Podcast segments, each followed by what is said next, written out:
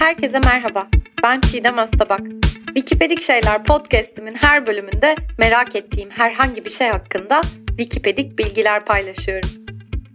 Bu bazen bilimsel bir kavram, bazen bir kitap, bazen de bir filmin felsefesi olabiliyor. Bilgiyi paylaşmayı seviyorsanız tam yerindesiniz. Çünkü her zaman öğrenecek yeni bir şey vardır. Ve Wikipedik Şeyler başlıyor.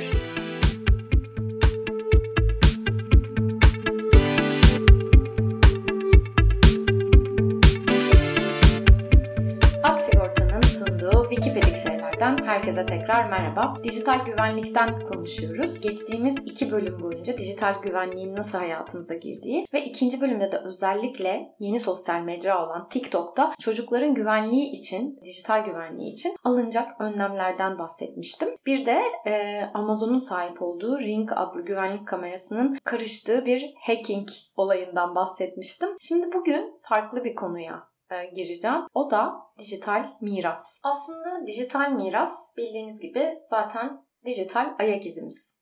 Yani fotoğraflarımız, işte dinlediğimiz müzikler, e, sosyal medya hesaplarımız, finansal hesaplarımız da buna dair. Yani şifreyle girdiğimiz aslında her şey, alışverişlerimizi yaptığımız bütün alışverişler, arama sonuçlarımız ve e-maillerimiz aslında e-postalar, postalarımız. Bütün hepsi bunlar dijital ayak izlerimiz aslında. Bulutta saklanan her şeyi kapsayan bize ait bir tarih aslında dijital tarih. Dijital güvenlikten konuşurken tabii dijital miras konusu çok daha ilginç bir hale gelmeye başladı. Şimdi sosyal medya hesaplarımız, farklı sosyal mecraların siz vefat ettiğinizde ya da bir yakınınız vefat ettiğinde e, uyguladığı bazı önlemlerden bahsedeceğim bugün. Tabii bir de kripto paralar var. Yani kripto paralar miras kalınca ne oluyor gibi e, aslında hayatımıza yeni yeni giren uygulamalar var. Tabii ki e, teknoloji aslında hukukun gelişmesini beklemiyor ya da yeni kurallar getirilmesini, hukukun uyumlanmasını beklemiyor ve ilerlemeye devam ediyor. Teknoloji ilerledikçe aslında kişisel haklarımız da tabii ki hukuk aynı hızda ilerlemediği için tabii ki kişisel haklarımız da bir takım engellere maruz kalabiliyor. Şimdi burada aslında en önemli hususlardan biri sosyal medya profillerimizin anılaştırılmasını veya silinmesini isteyip istemediğimiz aslında bu kararı da biz öldükten sonra bir başkasına bırakmak, bu kararı verip vermemek. Bir ondan başlayalım. Şimdi e, dijital varlıklarımızın sorumluluklarını birine yönlendirebiliyoruz aslında. İşte bugünün dünyası tabii dijital varlıkların sorumluluğunu almak, işlemek. Yani e, aslında hesapları ve profilleri silmek, dönüştürmek ya da yönetmek gibi belki bir dijital sizin adınıza e, yöneticiye ihtiyacınız olabileceği anlamına gelebiliyor. Tabii finansal varlıklarımız da bunun içinde. Önemli finansal varlıkları listelediğimiz gibi bütün dijital izlerimizi, varlıkları ve bunların her biri için özel talimatlarımızın ne olduğunu da listelemek isteyebiliriz. Çünkü e, aslında bundan çok ciddi gelir elde etmek elde eden sosyal medya hesaplarından çok ciddi gelir elde eden insanlar var. Bu hatta dijital miras yani hem ölüm hem de boşanmalar için bile çok değişik uygulamalar getireceğini söylüyor aslında dijital hukukçular diyebilirim benim okuduğum kadarıyla. Peki sosyal medya platformları aslında neler talep ediyor diye bakarsak biraz size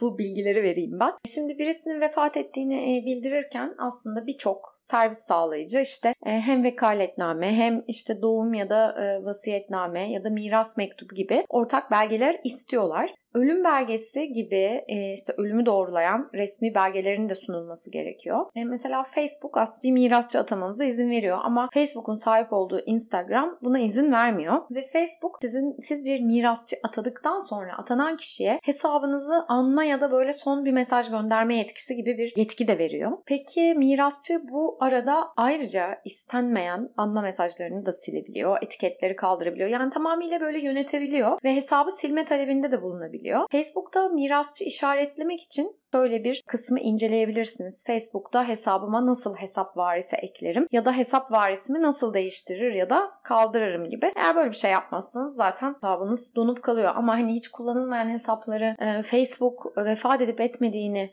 kişinin bir şekilde duvarına yazılan kişinin de şeylerden anlıyor mu? Kontentlerden, içeriklerden anlıyor mu? O mutlaka vardır öyle bir durum diye düşünüyorum. E, dolayısıyla bu yönergeyi izleyebilirsiniz. Tabii ki hesabın silinmesi de istenebilir. Fakat silme işlemi yapıldığında Facebook'tan sonra bir kez daha geri alınamıyor. Instagram'da dediğim gibi mirasçı atamasına izin vermiyor benim gördüğüm kadarıyla. Hesap doldurulması gereken işte farklı online formlarla anılaştırılabiliyor ya da silinebiliyor. Dediğim gibi bu işte ölüm belgesi gibi aslında kanıt sağlayan belgeler. Google'da daha farklı bir yaklaşım benimseniyor ve bir etkin olmayan hesap yöneticisi kullanılıyor. Kullanıcılar e, hesaplarına belirlenen süre boyunca giriş yapmazlarsa önceden kayıtlı bir telefon numarası ya da bir e-posta adresine bir ay öncesinden bildirim gönderiliyor. Etkin olmadı bekleme süresi de 18 aya kadar 3 ila 18 ay olarak ayarlanabiliyor. Dolayısıyla burada değişik bir yöntem var. Ee, YouTube gibi videolar videoları olanların ise halka açık içerikler olduğu için silinip silinmeyeceğine de karar verilebiliyor. Etkin olmayan e, hesap yöneticisi için birçok seçenek sunmuş Google. Dolayısıyla en kapsamlı olan seçenek yine Google'ın verdiği bir seçenek. LinkedIn ise yine bir hesabı silmek için raporlayarak Instagram'ınkine benzer e, belgelenmiş kanıtlar sunmanızı istiyor. Twitter e, hesabı devre dışı bırakmak için bir forma yönlendiriyor. E, Snapchat'i de söylemiş olayım. Sadece bir form aracılığıyla hesap silme imkanı sunuyor henüz dijital miras için. Facebook ve Google dışındaki mecralarda aslında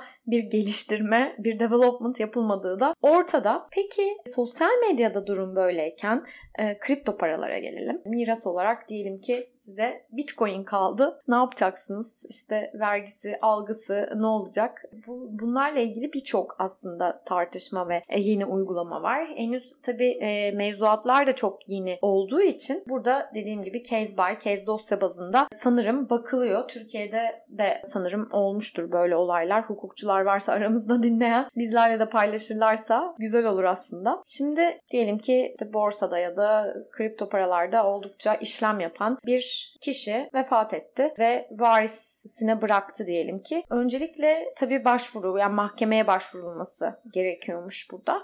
Çünkü dediğim gibi yani dijital varlıkların işte Bitcoin ya da kripto paralar da dijital varlık sayıldığı için o yüzden hepsi hepsi dijital mirasa konu ve mahkemeler mal varlığı tespiti için bir e, araştırma sanal mal varlığı şeklinde değerlendiriyorlar bunu. Tabii hem dünyada hem ülkemizde aslında bu tip dijital varlıkların gerek vergilendirilmesi gerek hukuki boyutu çok yavaş yavaş oturuyor ve hani sonuç itibariyle kripto para borsası ile ilgili e, yayınlanan mevzuatlarla beraber bunlar da gelişecektir diye düşünüyorum. Hayatımız tamamen dijitalleşmişken dijital varlıklarımızı da aslında düşünmek gerekiyor. Belki hiçbirimizin hani günlük bazda düşündüğü bir şey değil ama mutlaka bu, buraya da bir göz atmak lazım aslında bir ara. Bir ilgilenmek gerekiyor. Aksigorta'nın dijital güvenlik platformunda dijital miras ile ilgili güzel bir röportaj videosu var. Onu izlemenizi zaten tavsiye ediyorum. Belirttiğim gibi aslında hani zamanın ruhuna uygun şekilde dijitalleşen hayat tarzımız karşısında